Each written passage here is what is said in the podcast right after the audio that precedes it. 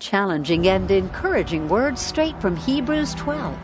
Here's Dr. Michael Youssef. Therefore, since we are surrounded by such great cloud of witnesses, let us throw off everything that hinders us and the sin that easily entangles us. And let us run with perseverance the race that is marked out for us. Let's fix our eyes on Jesus, the author and the perfecter of our faith, who for the joy set before him endured the cross, scorning its shame, and sat down at the right hand of the throne of God. Consider him who endured such opposition from sinful men. Why? So that you will not grow weary and lose heart. Thank you for taking time to join listeners worldwide for Leading the Way, the Bible teaching of Dr. Michael Youssef, pastor and author of more than 50 books. Each word in the Bible, from the very first pages in Genesis to the last pages of Revelation, point to Jesus. The people and the lives we read about are just like us. They're just like you men and women experiencing and growing faith as they deepen their relationship with God.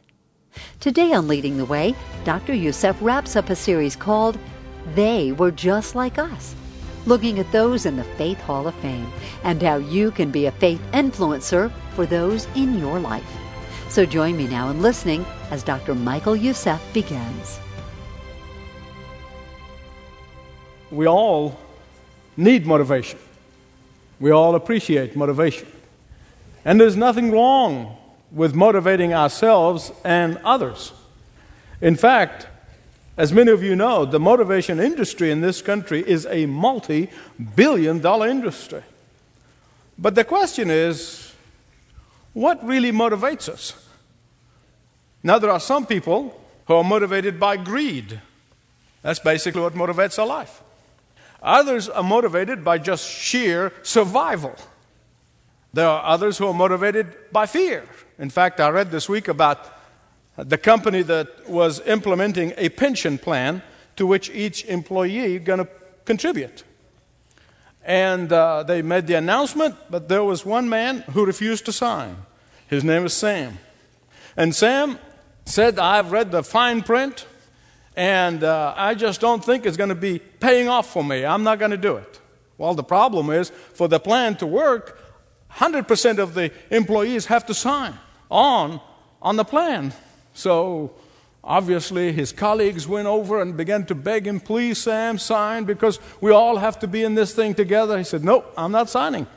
So his supervisor came in and said, Now, Sam, please sign the plan. We need you to sign this plan. He said, Nope, I'm not going to do it. So finally, Sam got invited into the president's office. And the president put the papers in front of Sam and he said, Sam, you need to sign these papers or else I'm going to fire you. Upon which Sam took the pen and signed his name. And so the president should have sat back and he said, Now, Sam, that you have signed, why in heaven's name didn't you not sign the first time we asked you to? He said, Well, nobody explained it to me as clearly as you did. Some are motivated by fear. But then there's another motivation, and that is biblical motivation. That's the motivation that you find in the scripture from cover to cover, and that is the motivation by rewards. And that motivation is exactly the one that the Bible talks about. Now, I've got to tell you that through the years in ministry, I have met a lot of people in different continents who bristle when they hear the word reward. And, you know, false modestly say, well, I, am not serving the Lord for the reward. I, I, am not giving of myself for a reward. I, am not walking the walk of faith for any reward. I, am not looking for a reward. Well, I, I don't want to be critical here, but listen to me. The truth is this the Bible, from cover to cover, talks about reward.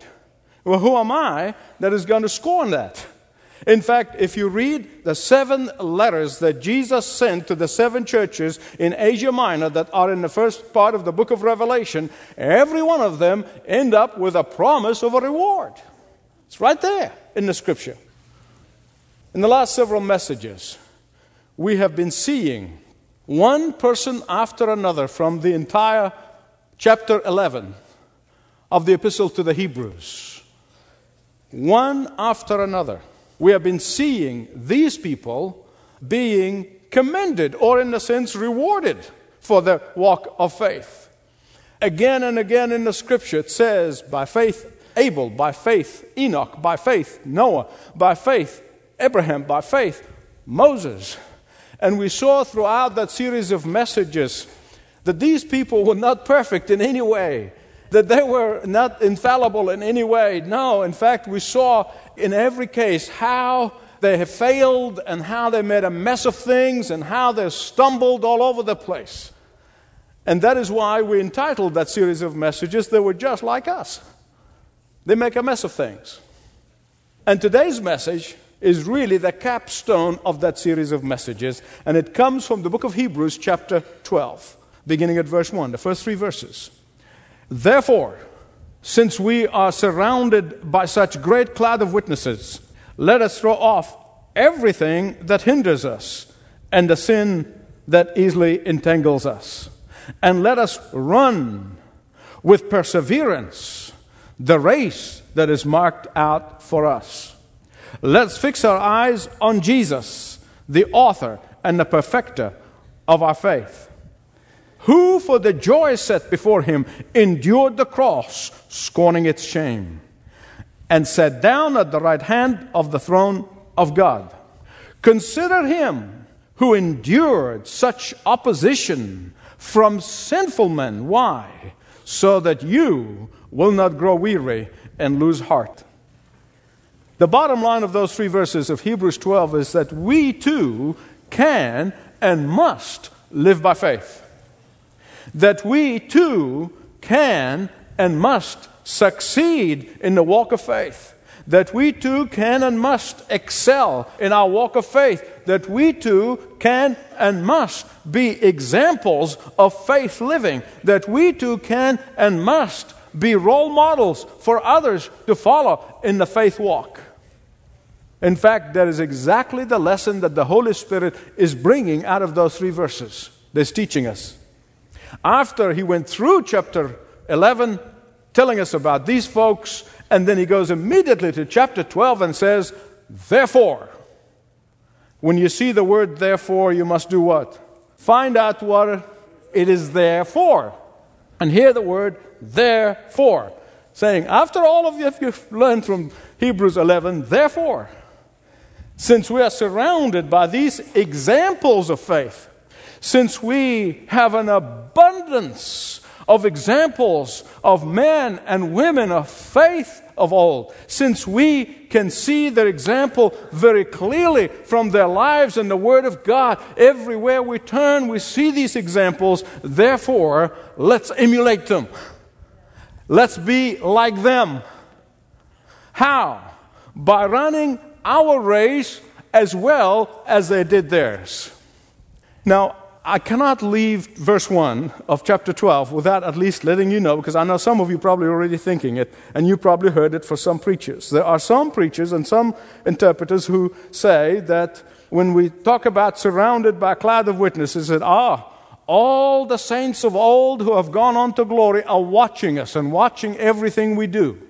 Now, I got news for you. There is no evidence in the scripture that this is the case. There's no evidence in the scripture that they are watching us. There's some people think they really like sort of in a stadium stands, that are standing there and cheering us on. Well, that's more New Age, actually, or mystic type of thinking than it is biblical. We don't have those evidence that those who have gone before us are really seeing us and seeing what we're doing. But the author of Hebrews wants us to learn one thing. He wants us to know this. He wants us to know that the example that they have set before us is the thing that should cheer us on. That the example of faith that they have set before us should motivate us to walk and live by faith. When we fail and we think we cannot get up again, we need to ask ourselves and we need to remind ourselves of them and say to ourselves, if they did it, so can we. When you go through dark patches in life, and as we all do, and we are tempted to give up, their example should say to us, if they did it with all of their faults that we have been seeing, so can we. Every time you come face to face with the impossibilities in life, and you feel inadequate, their example should remind you that they too felt inadequate. But if they allowed not their inadequacy to stop them from having victory, so can we. And that's exactly what those verses mean. Now, several things I want to tell you very quickly about those three verses. Number one, he's trying to tell us that the Christian faith is a race is a marathon. Now, many believers don't think that. Some Christians don't want to think that they are running in a race. Many Christians don't understand that the Christian life is a marathon. From the day you say yes to Jesus to the day you see him face to face, you are running a marathon. Now, here's what I have seen through the years a lot of Christians are sprinters. You know what I'm talking about? They are sprinters. They will sprint hard and fast. And when they are sprinting, my goodness, you see them everywhere. Every Bible study in the city, every group, and they're witnessing, they're working, and their prayer meeting, and every service, they're everywhere. They're sprinting hard. And then they get exhausted. They kind of, you know, I, I, go to church, I find out what the old boy's going to say today, but, you know, I'm, I'm just not going to get involved. I'm tired. I'm weary. And they collapse in the run. Then somebody comes along the way, they hear a word of God or encouragement from here or there, and then they get up again and they start sprinting again. And they go hard and fast and hard and fast, and then they get exhausted again. And the, the whole Christian life is sprinting and exhaustion, sprinting and exhaustion. It's sprinting. Now, the author of the book of Hebrews is saying that is a problem. the Christian life is not a sprint and tired, sprint and tired. Because when they get down in the dumps, although they're sitting on the right track because they're saved and they're going to heaven, so they are on the right track. But the problem is, when you sit on the track, you are risking being run over. Please hear me right on this one. The important thing about the Christian race is not the speed by which you run, but the consistency of your running. Amen belongs here. So, the Christian life, first of all, is a marathon. Secondly, it is a weightless marathon. There are some Christians who are running the race carrying all sorts of baggage with them, let alone weight. And so they get exhausted. And that is why Hebrews 12:1 said, "Let us lay aside every encumbrance, every weight." Carrying excess weight is the biggest hindrance for any runner. Ask them, they'll tell you. And I don't know what weight are you carrying today. You know, and God knows. I don't know what weight you're carrying that is hindering you from running the marathon, the race for Christ. For some of you, it could be the weight of anxiety and worry that is keeping you way down from being effective witness and ambassador for Jesus Christ. To some, it may be the weight of unforgiveness and bitterness that is being harbored inside of you that is grounding your race to a halt. To others, it is the weight of wanting to accumulate more and more and more. And the more you get, the less satisfied and contented you are. And that is crushing you from your race and running it. Others, it is the weight of a secret, an unconfessed sin. It's sapping your spiritual energy and you're not able to run the race. For others, it is doubt of God's ability to meet all of your needs in the riches of Christ Jesus. Whatever it is that's weighing you down, you can cast it off today. Notice the writer to the Hebrew said, Let us lay aside the hindrance or weight and the sin that is easily entangling us or surrounding us. You see, you don't have to go around looking for these sins that weigh you down and render you ineffective for Jesus Christ and hamper you and make you unproductive and unfruitful for the kingdom of God. You don't have to go running around looking for these things that are like ball and chain that are keeping you from running the race and winning the race. Those sins are surrounding us, they're everywhere we go and everywhere we turn. And that is why those who have gone before us should motivate us. Their example should motivate us to do what? By saying, They overcame, so can I. And that is why Jesus said to anyone who's going to come and follow him is going to enter through the narrow door, not a big, wide door with all your luggage and with all your baggage and with all your stuff that you're carrying. Try to get through a narrow door with all the baggage. Can't do it. But then in verse 2, it says here the greatest motivation of all is Jesus. Verse 2 fixing your eyes on Jesus, the author and the completer of our faith, who for the joy set before him endured the cross. Here's what he's saying. If you are looking for a motivational speaker to prep you up, look no further than Jesus. If you are looking for a motivation for your life, look no further than Jesus. If you are looking for a true role model of faith to encourage you along the race, look no further than Jesus. But he's saying more than that. He's saying more than that. He is saying that most of our problems, and listen, your pastor is included in this, most of our problems that we have, most of the chains that seem to bind us from running the race and winning the race. Most of the heavy weight that we're carrying, most of that which keep us from running well for Christ is a preoccupation with self. That's really what he's saying here. I'm talking about those who spend an inordinate amount of time focusing on themselves you know, how they look, what others think of them, and, and how others are running the race, and they're always trying to find out who's doing what, and, and they're busybodies. You know what I'm talking about? Comparing themselves with others all the time, measuring themselves with others all the time. Listen, he is saying this is a sure formula that will get you to take your eyes off where it should be and focus them where they should not be. Listen to me. Next to body weight, a runner cannot afford a split second of looking anywhere else except the finish line. I mean, if he starts looking at the tracks as he was running, that spells trouble. If he starts looking to the sides and see how far are the other runners, that's trouble. He has to keep his or her eyes on the finishing line. Who is the finishing line? Jesus. He's our finish line. He is the provider of faith. He is the wellspring of faith. He is the originator of faith. He is the giver of all faith. He is the focus of faith.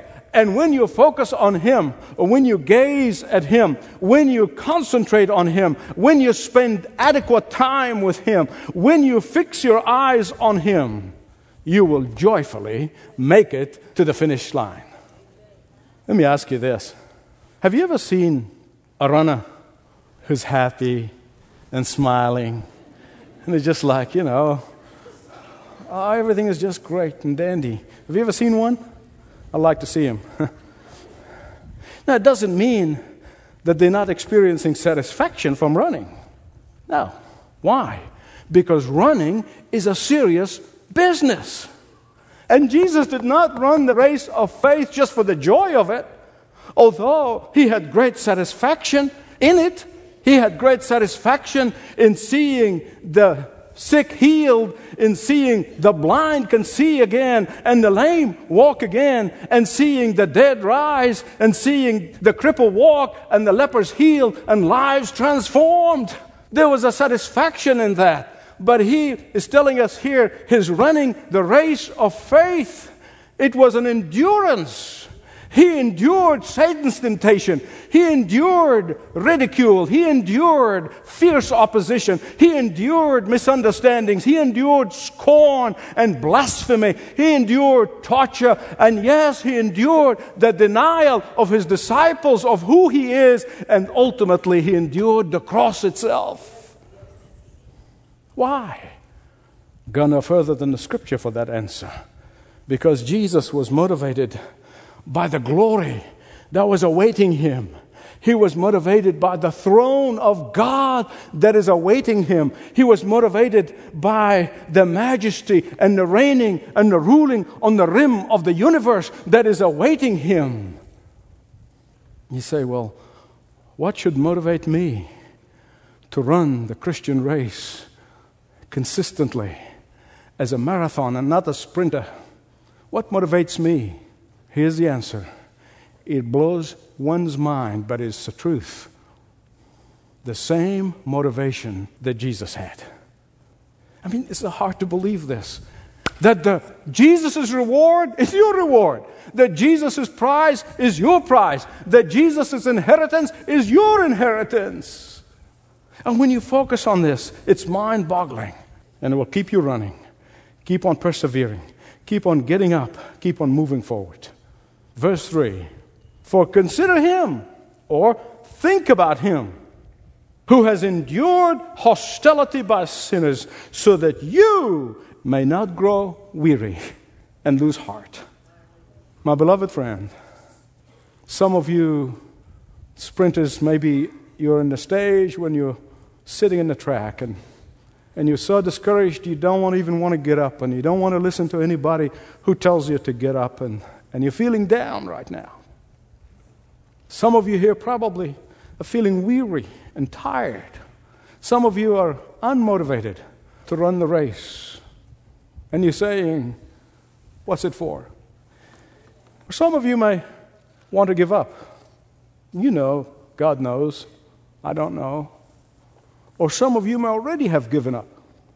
And you're sitting back in the spectator's chair You've given up the race. Beloved, I want to tell you that's the work of Satan. He's trying to discourage you. Remember Jesus. Fix your eyes on Jesus.